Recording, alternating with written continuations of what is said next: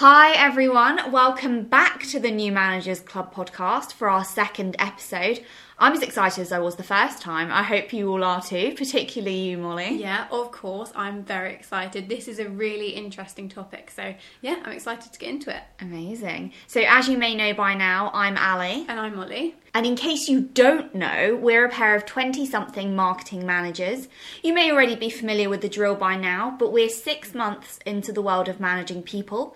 It's chaotic, but we love it, and we also love all of you for tuning in today. And we'll assume that you're here because you want to take your managerial skills to the next level. Whether you're a new manager or busting your ass for your first managerial position, we'll help you through this important and challenging time in your career. Now, Molly and I may not be experts, but we have experience, and together with you, our lovely listeners, we're all going to take the panic out of managing people. And guess what? It's official. You're part of the club. So, let's get into today's episode. You've heard about the importance of being earnest, or at least my fellow English Lit graduates have, but now it's in time for the importance of being honest. In this episode, we're going to talk about why admitting that you don't know is not a bad thing and how important it is to sometimes ask yourself, what the fuck am I doing? Have you ever asked yourself that, Molly? All the time, all the time. it's probably a question we'll be asking you a lot throughout this um, episode. But what we'll be doing today is giving you some strategies for coping with feeling out of your depth and some ways to approach honest conversations with your line manager when you need support. So, I'm going to start us off by talking about something that might be controversial. I actually haven't told Molly about this at Ooh. all. She's giving me quite a scared look right now. But um, I'm actually going to talk about a different Molly, Molly-Mae, and her Diary of a CEO episode. Mm-hmm. If you haven't heard about this, I honestly don't know where you've been for the month of January. You know about it, Molly, I presume. Yeah, I yeah. do. Have you listened to the full episode? I listened to every episode of that podcast. So, yeah, yeah, I have. Steven Bartlett, if you're listening, you are so welcome for that blog. um, Molly-Mae has caused a stir, rightly or wrongly. We're not here to say. We're definitely not here to get into that debate. Um, but with some of the comments that she made recently in her episode of Steven Bartlett's podcast. One thing she did say, which isn't controversial, or so I hope, we might be about to get ourselves into a social media storm, but I hope we are not, is that one of the ways that she's got to where she is in life is by admitting when she doesn't know and asking the damn question, which Steven Bartlett himself agreed with throughout the episode. He did. You know, yeah. the importance of sometimes when you're in a room where you feel really intimidated, I think Mm-hmm. the example that she used was finance. So when you're feeling like you don't know, you know, what a budget is, what a line item is, what Oh, Yeah. a what an invoice even is, I definitely find myself asking that question For sure. from time to time. Um you know, she says that she is very upfront about the fact that she just doesn't know, and she will ask someone and say, "Sorry, can we just pause because I need to, I need clarification on what's happening here." Yeah. And one of the ways she says that she kind of copes with that is by reflecting on what she is bringing to the table, and that she will focus in on her strengths and why she's in that room, despite the fact that she doesn't know what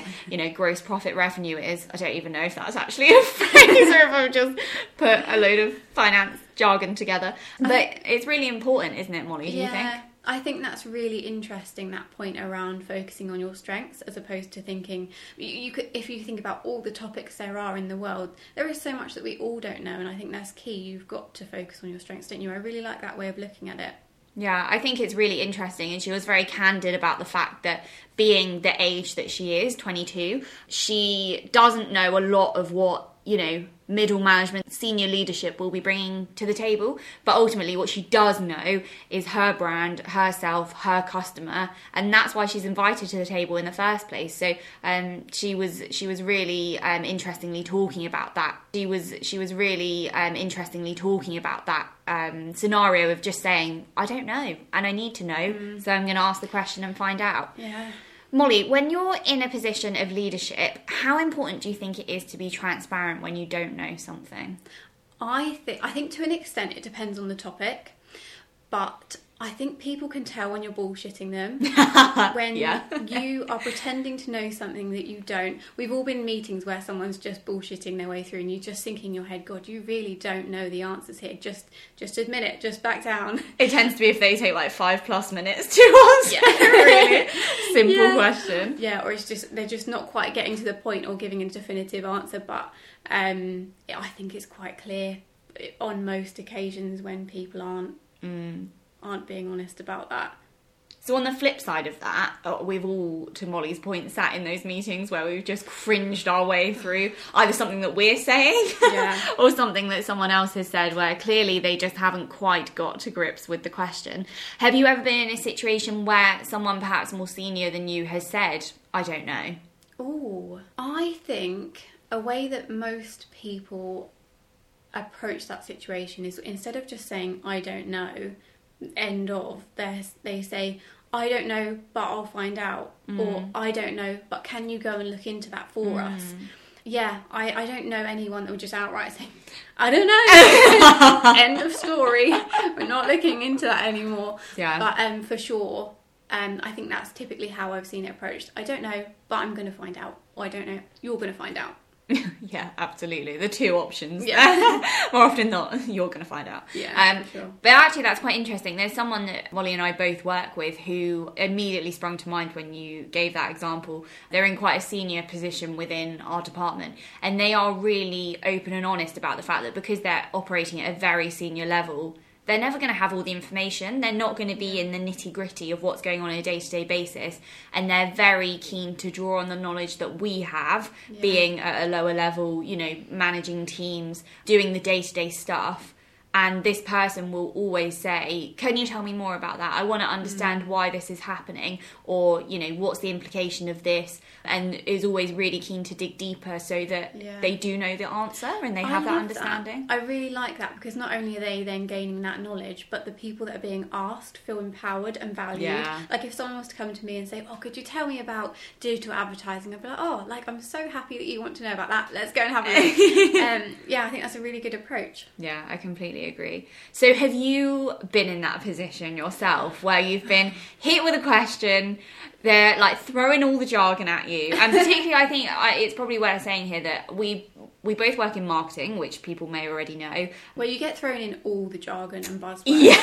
More than any other industry, I feel like. Every, Massively. yeah, it's very common. But then I think particularly for you, Molly, because you work specifically in digital marketing. And there are so many acronyms. There is so much jargon. There's so much. Um, there's these kind of buzz phrases that people pick up and they just will Ah. not let go of. And I know that exists in you know in the world of work generally. like I'm going to circle back. And Yeah. I'm, you know, I'm low on bandwidth and all those horrible things that just make you want to scream. But particularly for you, there's probably quite a lot of people trying to dig into answers about why things are happening digitally. Yeah, yeah, um. I think I was in a meeting the other day when you were asked about something general to do with just the digital landscape, and it's you know this is big stuff that Yes. people are asking of you. Yeah, no, it was based on cookies and how that's third party cookies and data and how that landscape is changing. And that's a that's a big topic for anybody. You know, but we've all been in those scenarios when, particularly when it's someone more senior than you is asking you a question and you don't know. Mm. Could you tell that I was sort of like taking No. an educated guess at that answer? No, not at no. all. not at all. Not at all. But I think it it's so easy to be more critical of yourself Yeah. than other people do. To be honest, I think. And yes, there are those kind of cringy examples where someone just will not shut up with an answer. But nine times out of ten, probably just kind of having a go and Yeah. giving an answer, sharing some insight, basing it on what you've kind of experienced um, Yeah. so far. I I generally just tend to be quite impressed that people can, you know, Mm. put that together in terms of an answer rather than just saying, I have no idea. yeah, yeah. Um, so no, I absolutely could not tell. But what do you do in those kind of scenarios? So someone, you know, presents you with something and you don't know the answer. Mm. Where do you go with it? I I often find I'll either say I don't know, but I'm going to find out, or I'll take an educated guess at something. I'll have a good understanding, and I'll sort of base my thoughts off of that. But I like to be clear in if I'm not certain about something, I want to make sure that that's clear and that I'm saying this is what I think right now based on this information, but that could change when I look into X, Y, Z. But I have found being in a management role, people want me to have strong opinions on something. They want me to know the answers. And yeah. I often find, and I don't know if it's just my personality type, but when someone wants a solution to something or an answer, I often think there are so many solutions to this. There are so many possibilities. There's not one right answer. Um, and so I, I find sometimes I'm like, God, just like form an opinion, Molly. but then I'm so open to the possibilities and open to other people's opinions that, um, yeah, sometimes it's not even I just don't know. It's just that there are so many good answers. They're not. Mm. There's not one correct answer. But this comes down to something that I. I think I read it in a book. It was no, it was. It was called um, "Start Now, Get Perfect Later." So oh, many. Who bought you that? Oh, book? That Ali bought me that for oh. my birthday. Thanks, Ali. good one. I forgot that it was for your birthday. That's such a shit birthday present. no, no, it was. It was the, one of the best birthday presents. Um, Don't know about that. no, it was good. And he says in there that there are there are so many good options sometimes routes that you could take but as a leader you just need to pick the best one reasonably quickly and make that work. Lots of different routes could work but pick a side make it work and give it your all. Don't sort of make a decision sort of take a while to make a decision and then keep questioning yourself. You need to you know believe in the decision that you're making make sure that you're going to make it work and get your team on board with that as well. So i thought i think that's quite a good way of looking at it. As someone that's quite sort of sometimes indecisive and I like to have all the data and facts before I like to make a decision. Mm. That really helped me when reflecting on like it doesn't like what's the worst outcome here? We pick the wrong decision and we do something else. Like um so yeah, that uh, that reading that really helped me I think. I think one of the scariest things when you become a manager is as you've kind of mentioned there, the level of commitment that you have to make sometimes. Oh. You know, you will be asked to make snap decisions with very mm. little information, and suddenly, yeah. just because you're a pay grade higher, it's like, oh no, sorry, you don't know the answer to this. No, you need to. We mm. need an mm. answer on this right now. And yeah. I guess it's because you're kind of round the table with those decision makers more. You're put on the spot more. You've got, mm. um, you know, more time to shine, as it were, which often just ends up being time that you wish you could just oh, hide.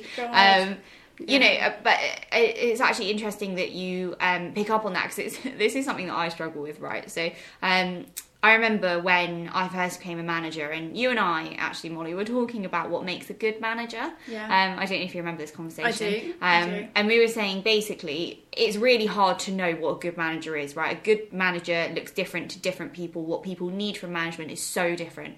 But ultimately as long as you're set in your style. Yeah. You know, you know what kind of manager you want to be, but equally with that knowledge, you are open to adapting what you do mm-hmm. based on what your team need. Yeah. Between those two things, I don't feel you can go too far wrong. No. Um, and so I remember I um, I went out for dinner with my dad. I went for Thai food, and sorry, I was just reliving that meal. It was really nice. Um, and I kind of put this to him and said, you know, this is what I think is a good manager. Um, and he said that one of the most important things he thinks is being decisive. Ooh. And that really stuck with me. You know, he, he kind of said, yeah, I, I agree with what you said so far, but I would absolutely add in there the ability to make a decision and yeah. stick to it.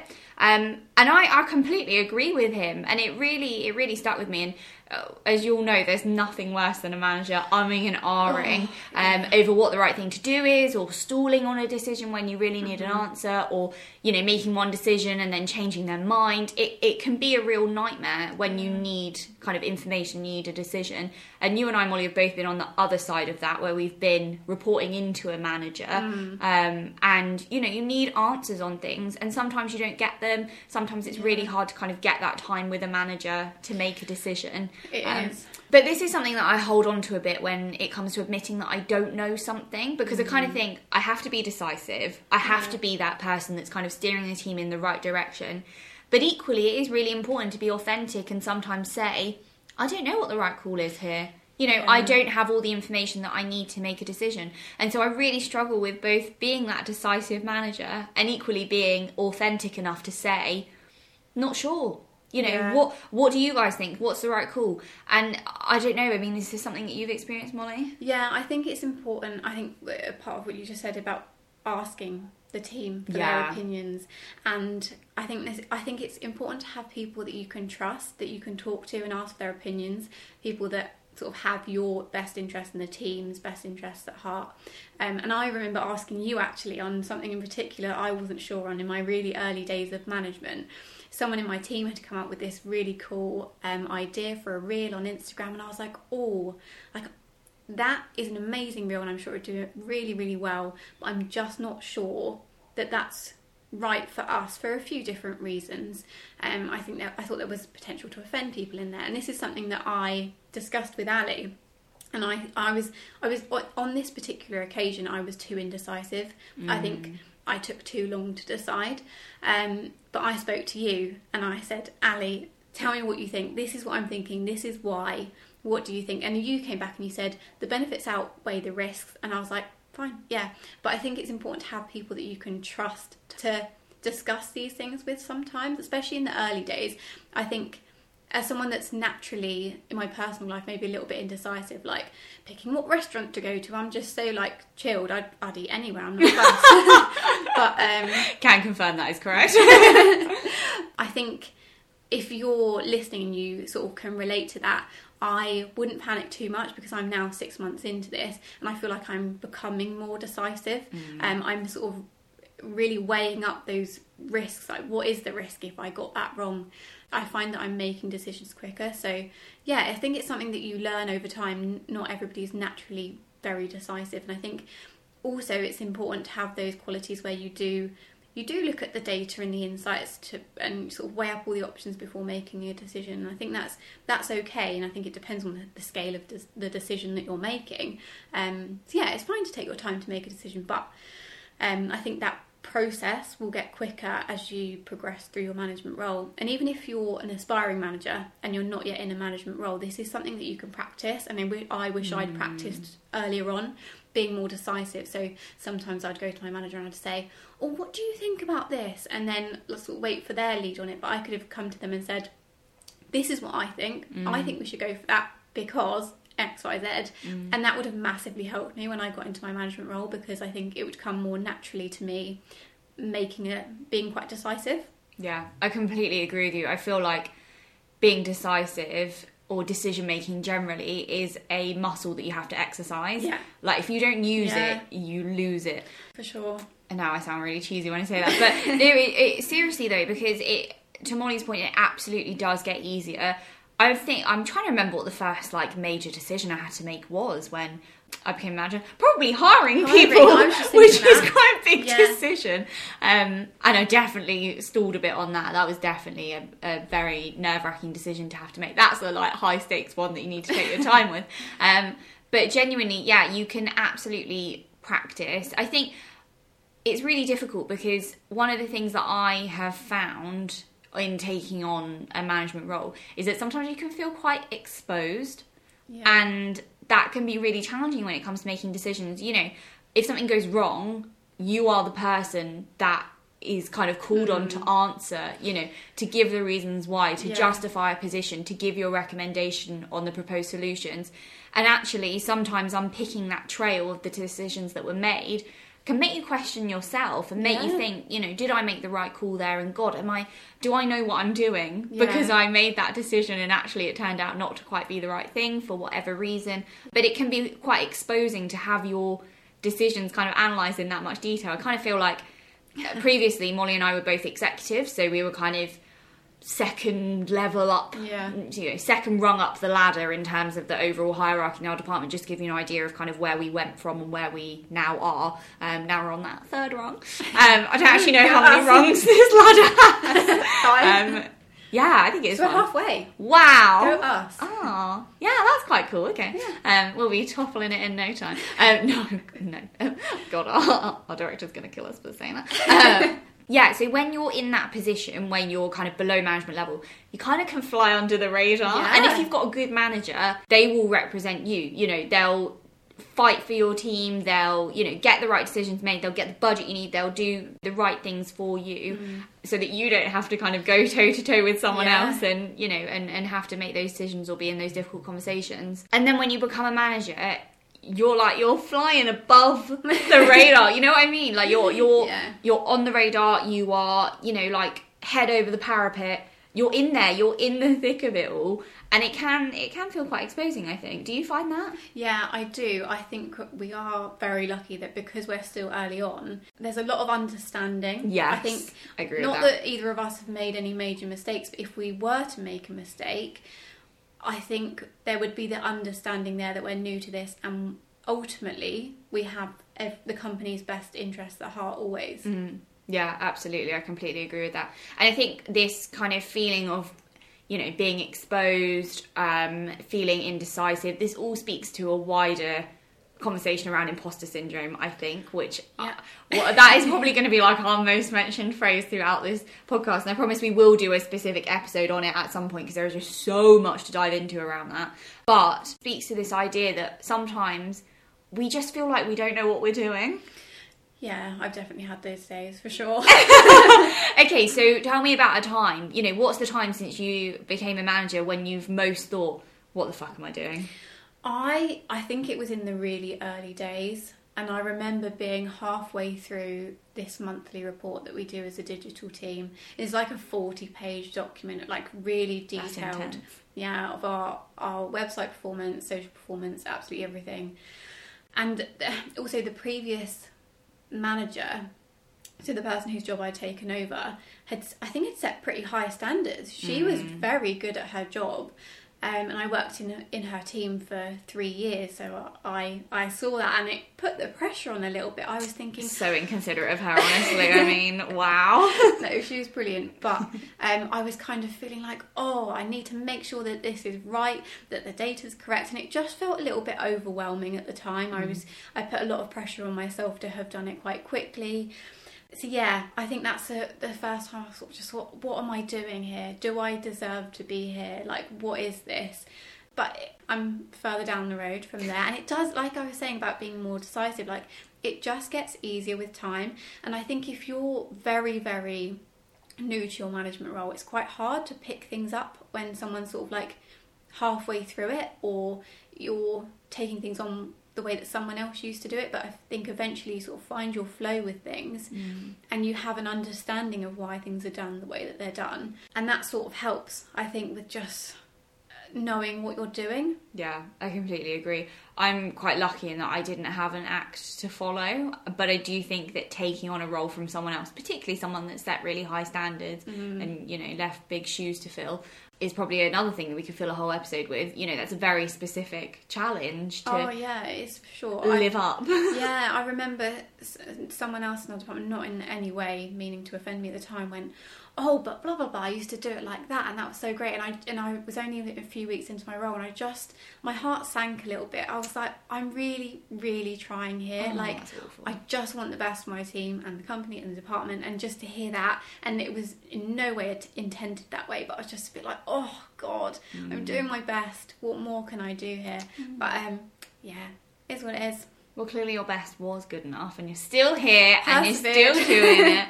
No, absolutely. I think it can be so easy to just feel massively out of your depth, and I think Yeah. there are certain situations where it comes out more than others. I mean, I've mentioned on this podcast, and I think on our last one about going through that hiring process really early on in my management role. And that was a real time when I thought, you know, I'm representing the organisation to new candidates. And also in an interview setting, there are so many things that you could say wrong. You know, the stakes are very high. are very You're in front of, you know, people that don't know you. It's very different. And I was interviewing with a very senior member of our department who was helping me through the interview process.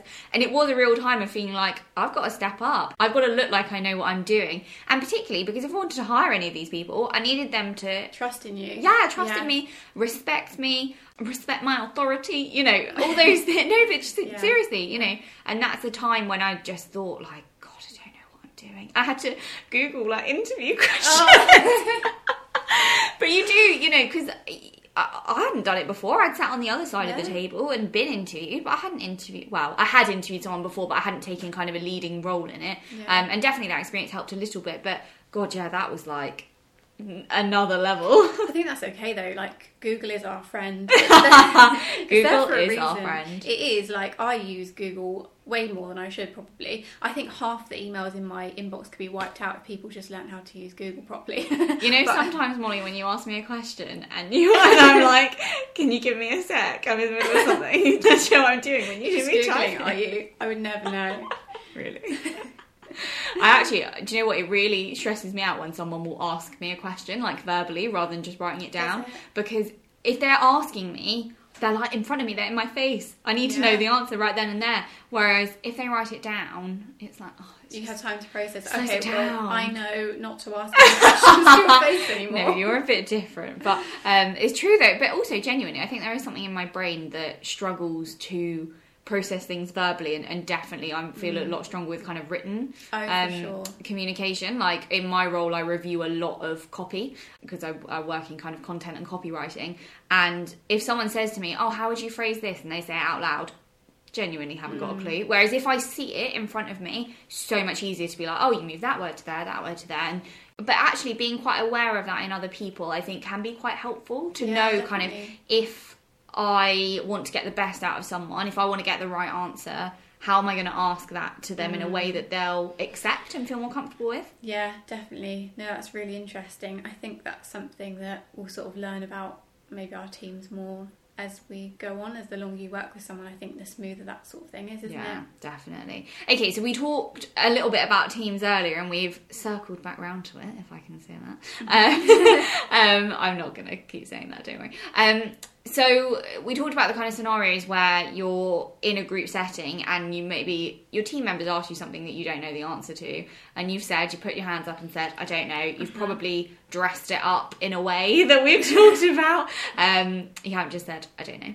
But how? So you've got your team there. How do you draw on their knowledge and ask them the questions and encourage them to have opinions without losing your own sense of authority? Because I think it can be quite easy to feel disempowered, unempowered. I actually don't know what the right word is there. This is the kind of thing that I would Google if someone asked me. Um, but it can be quite easy to kind of like lose your sense of empowerment if you think, God, I don't know, and I'm having to ask someone that's more junior than me, maybe younger than me, paid less than me, to tell me the answer to this. You know, that can feel like quite a, a vulnerable thing to do, I think. Yeah, I think with maybe I'm not the best person to ask. I think with my personality type, I it's just not something that I particularly struggle with. And also, What, asking for opinions from others? Yeah, and I Ah, don't I don't feel like um, I'm losing my authority in any way by asking them. I genuinely want to know their opinion. I think it helps that the team that I lead, all of our decisions are very much based on the data and insights. So if someone's telling me their opinion, often it's I'm saying this because X, Y, Z points to that. So I think that sort of helps. But I remember being on a leadership course really early on in my um, management role, and somebody else was telling me about their experience, and they were saying they feel it's hard for them to delegate because that they're worried their team member will do it better than them and make them look bad.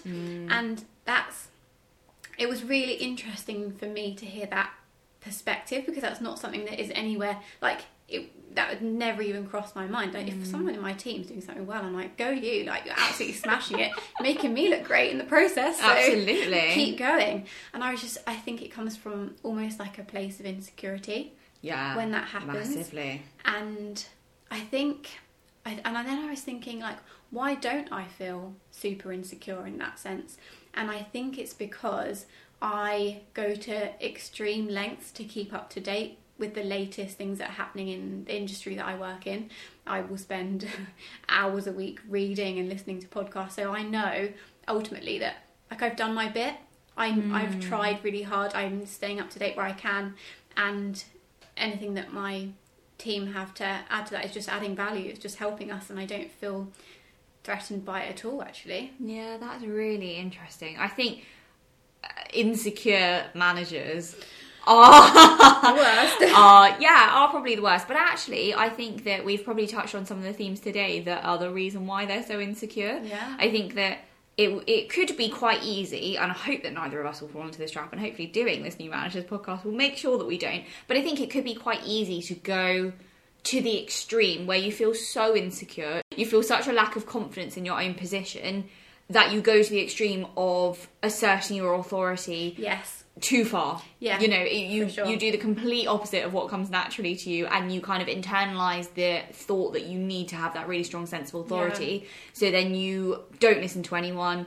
You feel threatened when someone, you know, a bright person in your team puts Mm-hmm. forward an idea that you haven't had.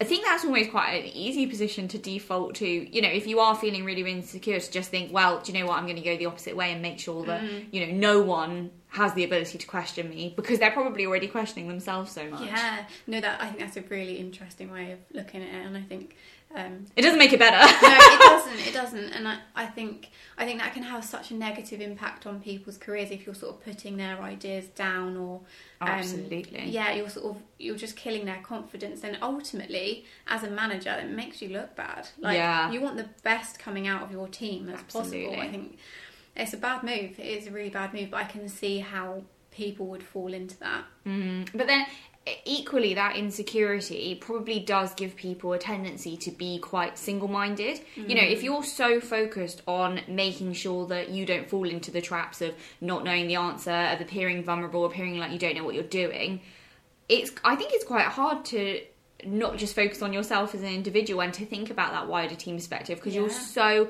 uncertain you feel like your own position is so fragile mm. that potentially, you know, someone else in your team could come and knock you off at any time. So you're so focused on yourself, you're not able to take that kind of team view. Yeah, I think that's really interesting. Now, I've definitely seen managers that do that. And I think, although I would say I'm not a particularly confident person a lot of the time, but in this particular area, I, I just, I don't worry about one of my team members taking my job because if they can, I think, wow, that's amazing. Go you! I'm going to go on to the mm. next thing. Yeah. like there's so many opportunities out there, and I would love to be to sort of leave this role eventually knowing that one of my team members feel like they can take that on and I would support them in any way possible for them So to get there. I think that's so exciting. It reminds me of this book that I read that's called Lift as You Climb.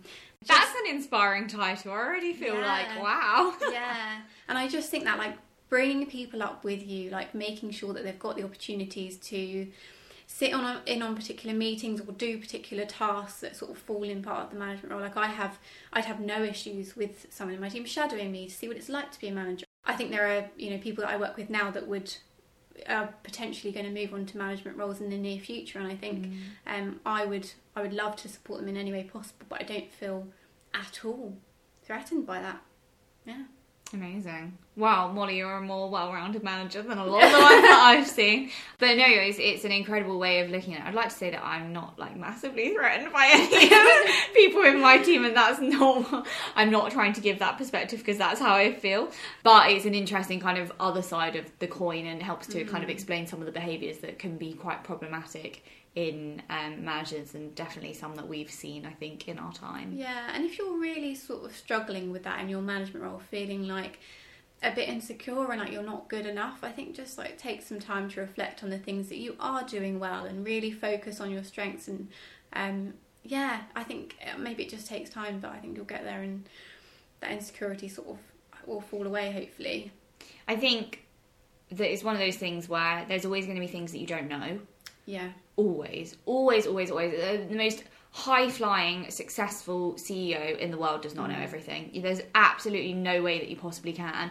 But I feel like the people that are most able to succeed, actually, to come back to the point that Molly-Mae made, but genuinely she did, you know, in this podcast, she said, actually it might have been Steven Bartlett that was praising her by saying it that the people that get furthest are the people that ask the question mm. and seek the answers and Yeah. understand that they're not going to know everything but surround themselves with people that do and mm-hmm. draw on their knowledge to kind of feed their own knowledge and their own energy in a role. Yeah. um, so I definitely think that that's a, a much better kind of position to take and, and definitely is one that gets you further. Mm. It's interesting actually because something that I really wanted when I was hiring my team, and I probably have said this to you already, Molly, is I wanted a really diverse set of skills so that I could do mm-hmm. exactly that.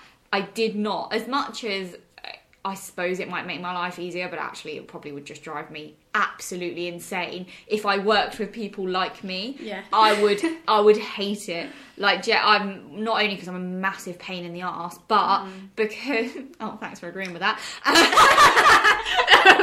I didn't mean to agree with that. It's true, I am. It's fine. I no. don't mind. no, I don't know why I said that. I was just going through the motions. hmm You're being a good listener. you are not. You're not. No, I am. Like genuinely, I would really, really piss myself off. I think, yeah, massively. Oh, I think you're great to work with. But Oh, okay. thanks. but I think if I had like a little me, because it just, I, I just, mm. I'm just, I can You be quite have annoying. very high expectations. Yes, I do. Um, and if I had someone in my team like holding me to those standards, Oh, that would yeah. really fuck me off.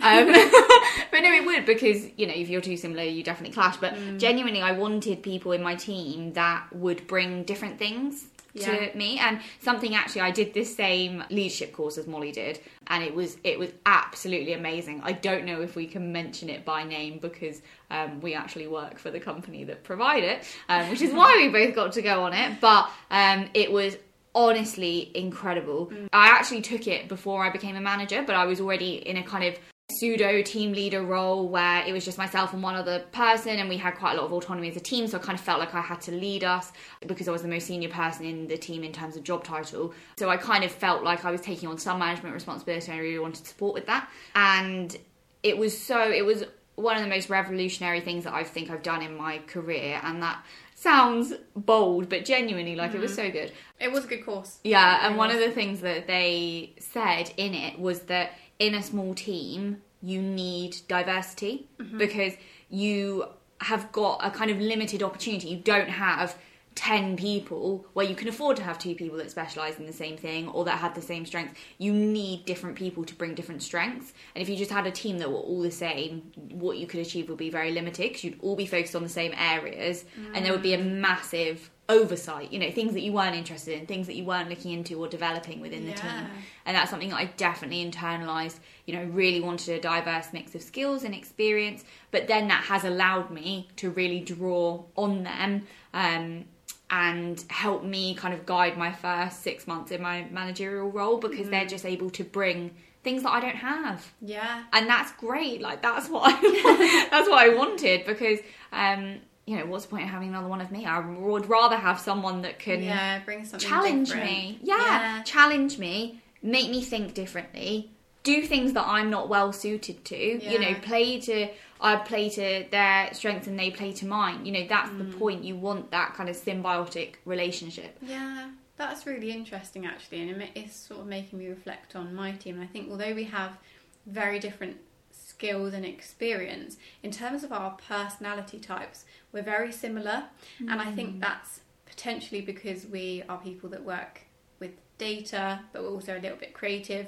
Uh, The team that I manage now, I sort of inherited, so but we're all very similar personality types, although we have this sort of mix of skills and experience.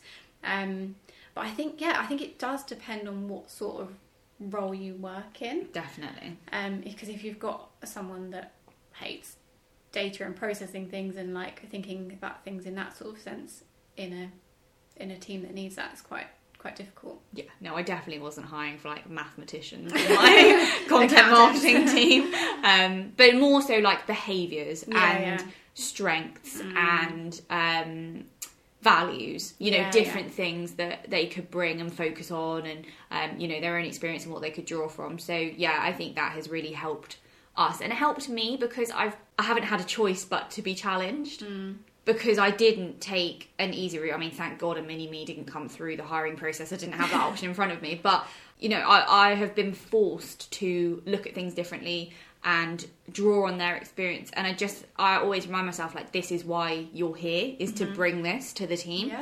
Um, and so that really helps me to not get that sense of imposter syndrome when I'm getting their opinions or I, it's not even so much getting their opinions because you know you should always ask for opinions. You should always Yeah. you know try and bring your team members um, into decision making as much as you possibly can. But I think it's more so if you feel that and I think everyone's been there where someone that is either more junior than you you feel like they know more or you feel like they have information or knowledge that you don't have. And sometimes it can just be a little bit disarming i think is the probably the best way to describe it. You know you feel a bit like okay why didn't i know that? You know why didn't i bring that perspective? Yeah, sure. so, Molly, we've talked about kind of avoiding the imposter syndrome as much as possible and that feeling of, oh my God. But inevitably, it's going to be there. So, how do you deal with it when that moment hits you of like, oh my God, I don't know the answer to this? So, budgets, right? Recently, I feel like we've talked about how much we hate finance. You probably probably understand that by now. But so Molly and I recently have both had an absolute nightmare wrangling our C sheets into shape with our budget mm. forecasting. If you don't know what a C sheet is, if you don't know what budget forecasting is, be thankful because Yeah, it's lucky you. literally the bane of my life. Do you know what? It's not even. now that I'm starting to understand it more, it's not even that hard, but it's just like getting your head around it and also the fear of spending too much money. Oh my god, Like, absolutely. Imagine blowing the whole company's budget. Like that scares me. Not going to happen. In you know, if I'm rationalising here, but that's yeah, I found that quite scary and daunting in the beginning. I mean, you almost did do that before, in fairness. Yeah, yeah. I no, I'm not going to tell that. Why? I love. Are we talking about the time where I gave away our card details? Yeah. Okay, so I will tell this story so you can laugh at me. And also, this fits So into good. being honest. Yes, completely. Because there was this one time that we were signing up to this tool online and the payment wasn't going through properly. I'd put in all the card details correctly and it just wasn't working. And I stupidly decided to screenshot the page with all of our card details on, all of the company card details, and email it to the company and say, this isn't going through, can you tell me why? And immediately, as soon as I pressed the send button, I was like, shit, I've just given away all of our card details. And immediately I went to my manager. There we go, honest me. being, Yeah, you know, amazing. I said to her, I'm. I definitely would have just like sat and cried for about 10 minutes. well, you know, I, do you know what? Probably nothing would have happened. Mm. But, and I just went to her and I said, I'm so stupid. This is what I've just done. And she had to go this to then to our director and say, You've got to cancel the company card. Like Molly's just done this. And I was kicking myself for like days after. God. And I think that the manager I had at the time didn't feel like she needed to like tell me off because Yeah. I'd acknowledged what I'd done like Yeah. immediately and I was just so angry with myself. Yeah. For a long time after that, for years, I was not trusted with the company card. um, Thankfully, she has now taken back control of it. but um, yeah, like that. That was a tough time when I had to own up and be like, "Oh, I've made." Mm. but you owned here." up. I did. You owned up. That's the most important thing. yeah. And it was not when you were a manager. It was not. honest. no, but it's it's one of those things. I mean, I there probably I can't think of an example right now because there are so many examples where I've just done the most stupid things. Like it's so easy. We're human. We do it. It's Yeah. fine. There are mistakes, and I feel like nine times out of ten, if you've got a team that give two shits about their job, it, it's the that exact thing of you don't even need to say anything because they know. Yeah. Do you know what? When I thought about this, listening back to our first episode, we sort of talked about all these um, things that you face as a new manager, but as people who lead very competent teams. Yeah. And I think So true. Yeah, and I think there are people that are listening that may not have that. I think that's something we'll definitely touch on in future episodes, like how how these things apply when you don't have a team that you can trust or that are not competent or are not quite there yet. Um, but yes, it's an interesting one. Yeah, it's, it's something I have experienced. Mm. something, yeah. yeah, we'll definitely we'll touch on it in a in a future episode because yeah, we're very. I mean, I don't know if I can say I'm lucky because you know I literally handpick them. no, but it, it is fortunate that we Yeah. have teams that we can trust, and it definitely makes it easier. Can I tell my budget story now? Oh, sorry, sorry, go back to budget. No, not at all. I actually, I really don't ever want to talk about budgets again. but, um, but you know, Molly, I've genuinely probably never had a hit of imposter syndrome harder than when someone is asking me something finance related. For that reason of the stakes are high, like it's mm. money. What on earth do I do if something goes wrong? I literally say the first thing I can think of and then just hope for the best. I was I was so pleasantly surprised when my finances balanced out. How did that happen? Literally, I was like, oh, what a fantastic coincidence. Yeah. That's wonderful news. Uh, the reason why I'm bringing this up, and you're looking at me in quite a confused way, so I feel like you don't necessarily know why I'm bringing this No. up, but it's because you took a different approach recently when we sat down to do some six plus six forecasting, which Mm. leads into this idea of being honest and just admitting when you don't know. So, can you tell me a bit about that? Yeah, so I I just asked. I just said, I don't know this particular thing. Can you please tell me? And then I sort of got the answer that I needed, and then I went and reflected on it, and, and then I messaged someone in finance, and I just said, actually, I could really do with like talking to you for five minutes about this, about how finance works, about how budgeting works. You know, you know, five minutes on just how finance works. Generally, you know? finance. Can me. you give me a step by Um, step guide to finance in five minutes, please? basically that. Um, but no, they clarified a few things for me, and now I, I feel I don't feel like it's my most confident area, but like I I know what I'm doing. Do you know what is really funny though? Because I had the exact same questions that you had. Like Mm. I didn't know the same things that you didn't know.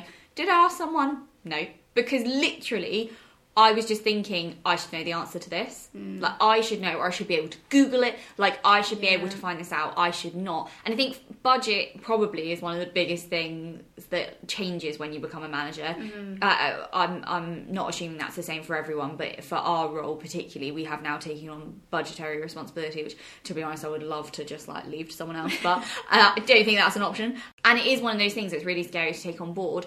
And you don't i mean unless you have some sort of education in it you don't really know what it is or what you have to do or anything like that and it's one of those like dark arts that people just like don't really talk It about and everyone just kind of lets let's go along Yeah. and It'll work out in the end. yeah It'll exactly balance. We're all exactly yeah well let's hope so but yeah so i had i had the exact same questions but i just didn't want to ask because Mm-hmm. it feels like something that you should just know like you take on the managerial responsibility and oh yeah you know how to Yeah. manage a budget now don't you? I think I am trying to take full advantage of the fact that I'm early on in my management role and I can mm. ask these questions and I can not know things. Because I think if I don't say anything and I get like a year or two down the line and then like then they're gonna know. Then they're gonna find out that I don't really know. so I yeah I try often I'll find if I'm in a meeting I won't the questions won't immediately come to me then I need sort of time to reflect and be like did I fully understand that? No and then I need to like wait for the next opportunity to bring that up. Mm. But yeah it's a difficult one and I don't I don't there's I think there's very few situations where I wouldn't feel comfortable like messaging and that's just speaks to the sort of culture that we have in the company that we work for and we could ping anyone in the company a message and say, "Could you explain this to me? I need help with that. I could do with your guidance here." And they'd say yes. I don't think there's anyone that wouldn't.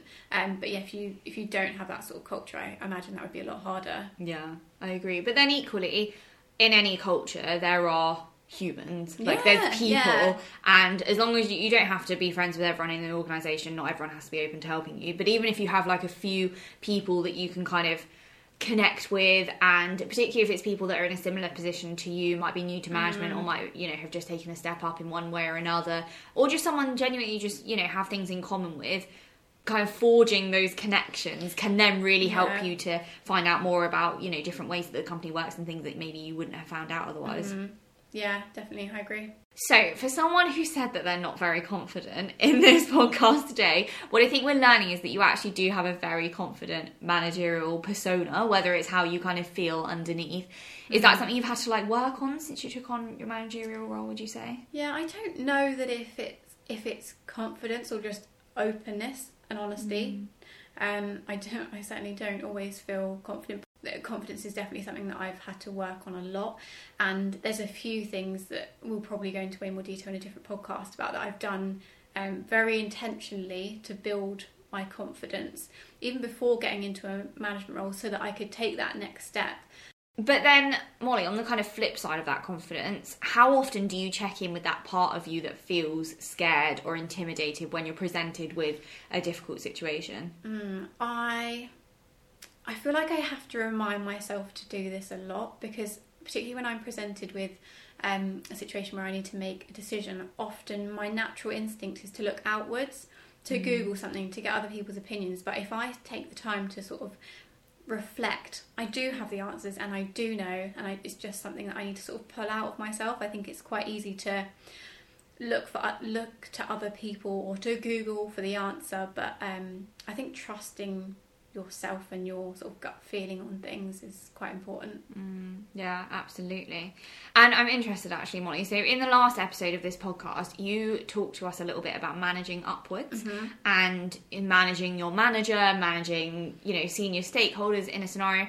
So, a, an important part of that is knowing when you can have vulnerable conversations Yeah. with your manager. So, how do you ask for support when you need it? When you're feeling really in the depth of, I don't know what I'm doing, I don't have the answer to this question, I don't know where to go with this project or with this people related challenge. How how do you have that conversation around asking for that help? I think it's important before you go and seek help to sort of think to yourself, like, what would be the ideal outcome here? Like, what ultimately, although you might not know how to get there yet, and that's what you need the help with, like, ultimately, what do I want to happen here? Mm. And I think that's quite important. And I think support looks very different to different people. For me, when I seek support, I want someone that I can talk things through. In most situations, I think it varies depending on the problem. Um, but I just need someone to sort of listen to me talk something through so that I can get to the conclusion on my own. What I would, what I don't like is someone trying to take something and fixing all my problems because I don't feel like I learn anything from that. Um, so I think support looks different at different stages in your career. Maybe when I was in an exec level job, my manager would sort of take it and fix it for me. But now I really find that what I want from support looks a little bit different. Mm, yeah, that's really interesting. I think it can be really vulnerable, more so with a manager than it is with your team, to admit when things are feeling, mm. you know, high pressure, yeah. um, or you're you're not quite sure where to go with something. Do you find that that it, it can be harder to have those conversations upwards than downwards? Yeah, a little bit. I remember quite early on in this role, there was something in particular that I found really, really stressful, just the situation that I was experiencing. And I sat, that is very cryptic. I'll it is. I will not reveal any more details. but no, I and I sat on it I think for too long. Right. Instead of seeking help early and I was getting so stressed about this situation that I could not see a way out. Wow. I didn't know what ultimately a, a good outcome here would look like and I sort of felt a little bit blinded by it and I got to the point where I was just like Uh, I need help here and I reached out and I sort of said I I don't know what the answer is here but yeah. I'm I'm stressed and I'm struggling and although that I felt really vulnerable in that moment saying that, I felt as soon as I sort of walked out from having that discussion, I it was just such a weight that was mm. lifted off my mm. shoulders. Mm. I felt like I was just drowning. The weight of I had the weight of the world on me, and just talking it through, I sort of helped me see a little bit more clearly and the sort of outcomes of that.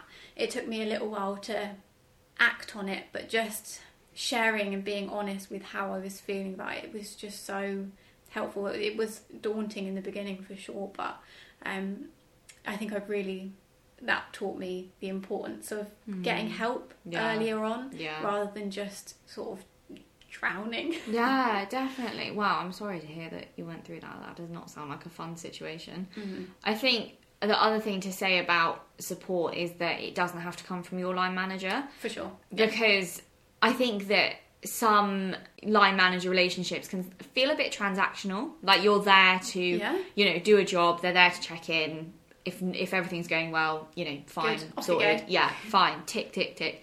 But and you know that might not be the space where you can ask for support. Hopefully it is. I would hope that every line manager would give an element of support to someone throughout their role. But you know, if you don't feel that you can have that conversation with your line manager, identify other role models mm. that you, aspire to, um, that you, you know, want to emulate the behaviours of or learn from. Doesn't have to be your line manager. You are hopefully in your organisation surrounded by inspirational people. Yeah. So lean on anyone. You know, I'm sure that unless you work in an organisation full of horrible people, that you know people are, are happy to help and to lend an ear, and mm. sometimes it can actually be really um, good to have that fresh perspective, and it actually can help more than someone mm. that's kind of in the thick of it with you. Yeah, I think that's a really interesting point. I think different people have different strengths around you. Who else yeah. is there to support you? Yeah, I mean, I think focusing on the outcome is a really nice way of framing it because mm. it can be so easy to feel that when you're asking for support you're moaning you're having a whine yes. you're you know oh. just airing your dirty laundry so true and i had before i had this particular conversation i said I don't want to sound like I'm moaning. moan, moan, moan. but listen to me moan. yeah. But sometimes you, you do need to just get it out, don't you? Oh, absolutely. Yeah, no, mm. venting. Brilliant. Love that. Highly recommend venting. But if you want a solution, which mm. nine times out of ten we realistically do, it's probably not. Yeah, you know, no, it's not quite the the way yeah. to go about it. But if you are focused on the outcome, like Molly said, that can really help you to kind of crystallize what needs to be achieved, mm-hmm. what information you need to give, what's most relevant, rather than just getting bogged down in the they said this and I said that and this yeah. happened and you know that's so easy to fall into. It is, yeah, that can be quite a stressful situation. But yeah, something I'm trying to really work on is like ultimately what is the good outcome here, and then it really helps me often on my own to just find out, find the solution. What steps do I need to take to get there? Yeah, absolutely, I completely agree. So in this episode, we have been telling you how to admit when you don't know something, hopefully you all feel confident now to go away and say, I don't know. Or one of the many other ways that we've told you that you can say that you don't know. But genuinely, it's so easy when you take on your first management role to have that feeling of, what the fuck am I doing? Mm. And it's something I think we can say it gets easier and it absolutely does, but we're still only six months in. It's not easy yet. it's it's still a massive challenge to have those vulnerable moments and to not just feel like you have to be that voice of authority and decision and to admit that sometimes you don't have all the answers and that's absolutely fine. But hopefully you're feeling a lot of support from this community. This is what we want for the new managers club. We want to uplift everyone and you know remind you that even if you feel like you don't know, you know, you know You why do. you're here. You know why you're doing this. Don't let that imposter syndrome eat up all of the amazing things that you're bringing to this role. You are doing an amazing job. You wouldn't be put in this position if the people around you didn't believe that you could do an amazing job. And actually, nine times out of ten, the reason why you don't believe that you can is because of you and not because of anyone else. So just focusing on the strengths that you're bringing and to Molly's point, you know, focusing on realistic outcomes based on challenging situations that you might be presented with can be so helpful to just really focusing in on why you are here and how to thrive in your managerial role. That was a lovely motivational speech. Was Molly. it? Well oh That wow. Brilliant. You're Very definitely good. the more motivational out of the two of us. So I feel like I should let you do that. Oh, you did great. Oh, thank you so much. That is high praise indeed from Molly. So, as you all may know by now, we close up these episodes by sharing with you one thing that we learned from this week. So, this could be a learning resource like a book or a podcast, a webinar, um, you know, something that we've kind of invested some learning time in. Could be a conversation, an inspirational person. The possibilities are endless. So, I am going to take the reins this week and tell you something that I learned from. And this is a little bit different. This is not a book, this is not something traditional. You won't be able to put this down as CPD. But something that actually I took a bit of time for this week that was really beneficial was some damn fresh air. Like this sounds so silly when I say it. I that I realise I sound like a five year old right now. But do you feel like when you take on a more advanced role, it mm. can be so easy to like have all your time sucked up, Yeah. and you just feel like you do not have time. Like there's there's suddenly too few hours in the day to get everything done that you need to get done, and it can be an actual nightmare. And I'm such a big advocate of going for lunchtime walks. Mm-hmm. Get Molly loves a morning run, I know, Yeah. which I do not. But but you know, getting out there and you know, getting some fresh air, getting a, a you know some time away from your desk, which can be really beneficial. But I have been absolutely slammed this week, and I have not had time to do that, and it has been really. I, I've not enjoyed it. It's, I've felt cooped up. It's been horrible. Actually, what I did yesterday, so I knew that I didn't have time. I was literally between meetings yesterday lunchtime.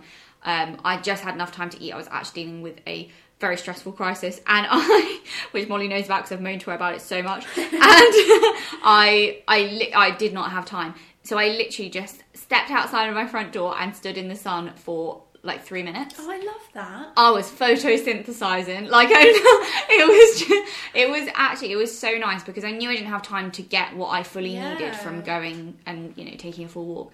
But literally, just that moment to myself, and realistically, everyone has like two, three minutes mm-hmm. between a meeting. If you need to be a little bit late, say your last meeting's running over, just, just you know, get, make an excuse, get yourself out of that environment, and like give yourself just a little bit of time. And standing, we had an amazing like crisp winter but sunny day um, on the day that I did this, and I literally just stood in like a little sun ray and like turned my face towards the sun, and it was just the most like grounding, wholesome experience I probably had this week. It was so good, and I would really recommend. Like I said, if you can't get out for a full walk or a full run or kayak, whatever the hell you do in your lifetime, I have no idea. I, I would not be surprised if you would do that. We do live by the Thames, but no. but whatever floats your boat, literally. People have different COVID induced routines, Yeah. um, you know, constrained by lockdown or whatever we are. Time away from your desk and a screen is something that I actually really learned from in terms of I used to do this more. so I hope that that maybe inspires a few of you to do the same thing. I'm inspired. I Are you? that, yeah. You're going to go out and do some I am. Amazing. Well, I hope you enjoy it. So, what's next? We'll be back in a fortnight with a brand new episode, but in the meantime, you can connect with us on Instagram at New Managers Club, and we hope to see you there. In the meantime, keep smashing it, managers. You got this. We made it through January. Or I hope we did. We're actually recording this mid-January, so I have no idea. We it might not make all it. be downhill from here. I have not got a clue. We've actually got to get um, through Blue Monday very soon. Has so. that not already passed? No, Oh. no, maybe for you, not for everyone else. maybe you've already had your Blue Monday. But we are here with you every step of the way. Please do subscribe and keep in touch with us. And we hope to see you in the very next episode. See you next time. Bye.